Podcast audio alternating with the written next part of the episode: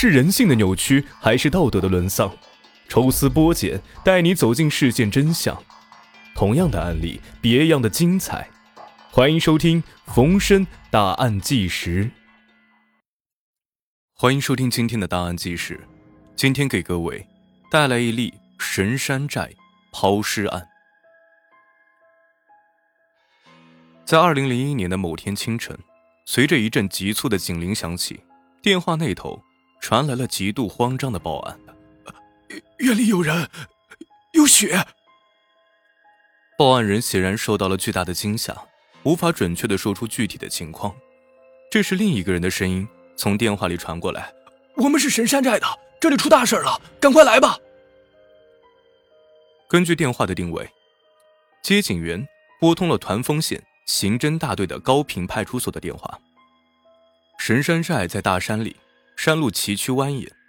当刑侦人员在当地派出所民警的带领下赶到案发现场的时候，村民们正围在出事的那家院门口看着热闹。人群中有人议论：“哎呀，可真够邪乎的！邱家这么高的院墙，他是怎么进得去的呢？”当村民们看到几名警察提着金属箱赶过来的时候，大家都自觉地让出了一条路。进入邱家院内，刑侦人员看了看围墙。好家伙，这可真是深宅大院啊！这个围墙得有两层楼那么高。侦查员拿出了尺子，准备测量高度。先来的民警说，之前已经测量过了，高度三米六。这么高的院墙并不多见。刑侦人员问：“为什么要修这么高？”民警说：“这个村子离山近，为了防止野兽或者石头从山上滚下来伤人。”所以这里家庭条件好一点的，都会将围墙修得高一点。这时候，房主邱某走过来告诉刑侦队员，死者的家在下山，离自己家呢差不多有六里地，这山路不好走。你们说，他是怎么会死在我家里的呢？再来看这个死者，此刻正倚靠在山墙边，头发凌乱，双目微睁，嘴角。还有流血的痕迹，样貌是狰狞恐怖。从尸检的情况来看，死者是被人勒死的，脖子上有明显的勒痕，口袋里还有几片皱巴巴的蚕豆叶子。那昨晚有没有人听到外面有什么动静？侦查人员问道。哦，我昨天半夜好像是听到有咚的一声响，不过我们这儿半夜呢，经常有奇奇怪怪的声音。所以就没有太注意。奇奇怪怪的声音。侦查队员转过头，看向了派出所的民警，眼神中带着点质疑。民警点了点头，表示同意。神山寨位于群山之中，是个天然的大林场，山上是野草杂生，野兽出没。每到夜晚，山上总是会传出些诡异的声音。有时候，民警想要进山去一探究竟，都被村民们给拦住了。说山上很邪门，进不得。但是到底哪里邪乎，大家又都说不清，只是知道不能进去。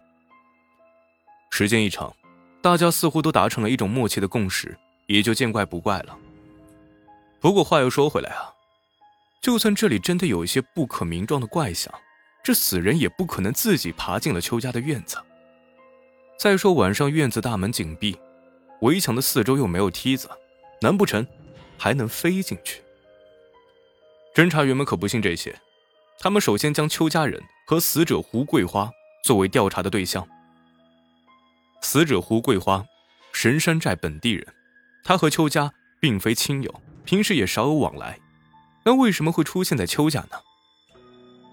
邱家大院里住着兄弟俩，早上打电话的是邱老三的老婆。这一天早上，老三的媳妇儿起床做早饭。当他睡眼惺忪的走到院子里的时候，惊讶的发现有个人坐在他家的墙角下。他还以为是看错了，再仔细一瞧，差点没把他吓个半死。坐着的那个人正半睁着眼，一脸惨白的看着他。老三媳妇儿一声惨叫，将屋内的其他人也都惊醒了。大家出来一看，也是一脸的恐惧。随后，老三媳妇儿拨打了报警电话。一开始话都说不清的。就是他。侦查员在询问了当时的情况之后，又在院外五米处发现了死者的一双鞋，在二十米外还发现了一块长约五米的石板。邱家院外的蚕豆地里呢，也有明显被踩压的痕迹。根据种种迹象，侦查员初步推断，胡桂花是被人杀害之后，从第一现场拖到了邱家，设法翻过围墙，给放进了院内。从已经了解的情况来看，邱家暂时排除了作案嫌疑。那凶手和死者和邱家，到底有着什么样的联系呢？侦查员觉得。先从杀人动机为切入点，来试图了解凶手的目的。胡桂花当时已经五十三岁了，又是农村妇女，年老色衰，基本上可以排除情杀的可能。警方在他家搜查的时候，发现家中的物品很少，堂屋的桌子上除了一点煮熟的蚕豆和吃剩下的两个黑面膜，其他什么都没有。很显然，胡桂花的家境并不富裕。似乎也不太可能有人谋财害命，那会不会是仇杀呢？这时派出所民警提供了一个重要的情况：胡桂花原本也有一个幸福的家庭，丈夫叫李旭平，还有两个儿子。一年前的一天，夫妻二人连同大儿子突然一起口吐白沫，昏迷不醒，还是附近的村民将三个人送到医院，不过只有胡桂花一个人侥幸活了下来。丈夫和大儿子不明不白的就死了。当时在他们三人的胃内容中检测出了毒鼠强的成分。当地警方勘察过现场，否定了这家人想要自杀的可能性，也排除了误食的可能性。不过当时将村里的人来来回回检查了好几遍，也没有查出真相。没想到胡桂花刚刚从鬼门关走了一会儿，仅仅一年的时间，她还是死了，而且。死得更加离奇，因为当时的天气炎热，尸体无法长久的保存，于是，在民警的协助之下，亲人们将胡桂花葬在了神山寨的半山腰，一旁还有她的丈夫和大儿子。可怜这一家三口，最终以这样的方式又团聚在了一起。办完丧事亲友们全撤了，刑警们则继续调查。根据邻居和村民们的反映。李旭平父子在世的时候，虽然话不太多，但是为人厚道。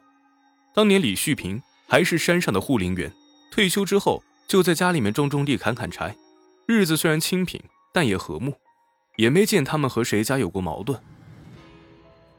这个时候，有村民向办案人员提供了一个重要线索：丈夫和儿子去世之后，胡桂花经常在一户姓陈的村民门口骂街。陈家人对此颇为不满，曾扬言要他闭嘴。经过侦查员的走访了解，原来李旭平在世的时候，曾经因为地基的事儿和陈家发生过矛盾，后来李家得到了地基，不过从此两家再无往来。难道这件事儿和陈家有关？经过一番明察暗访之后，陈家人被排除了嫌疑。就在警方严密调查的时候。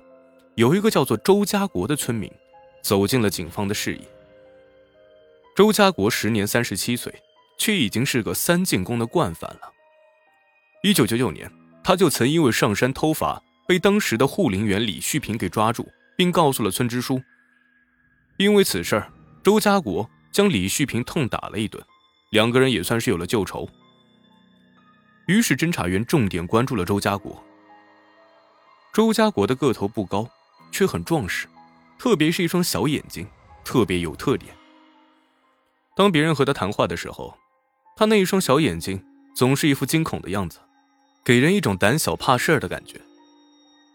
第一次周家国来到专案组，当问到他三进宫的原因时，他显得很配合。可是当问到胡桂花出事的当晚他在干什么时，周家国却是一副欲言又止的神态。最终在侦查员的追问之下。周家国才说：“那晚我丢了二百块钱，被老娘知道后打了我一顿，我有点生气，于是就进房间，把气撒到老婆身上，我又打了她一顿。”周家国接着说：“第二天听说邱家出了怪事儿，我也跑去看热闹，之后就去了亲戚家，两天后才回来的。听完周家国的叙述之后，侦查员让他先回去，随后对他说的内容进行了核实。确实，当天周家国被母亲打过，周家国也确实打了自己的老婆，为此老婆还因为不堪被打跑出家门，一路上都在嚎哭，很多村民都听到了。看来周家国确实不具备作案的时间。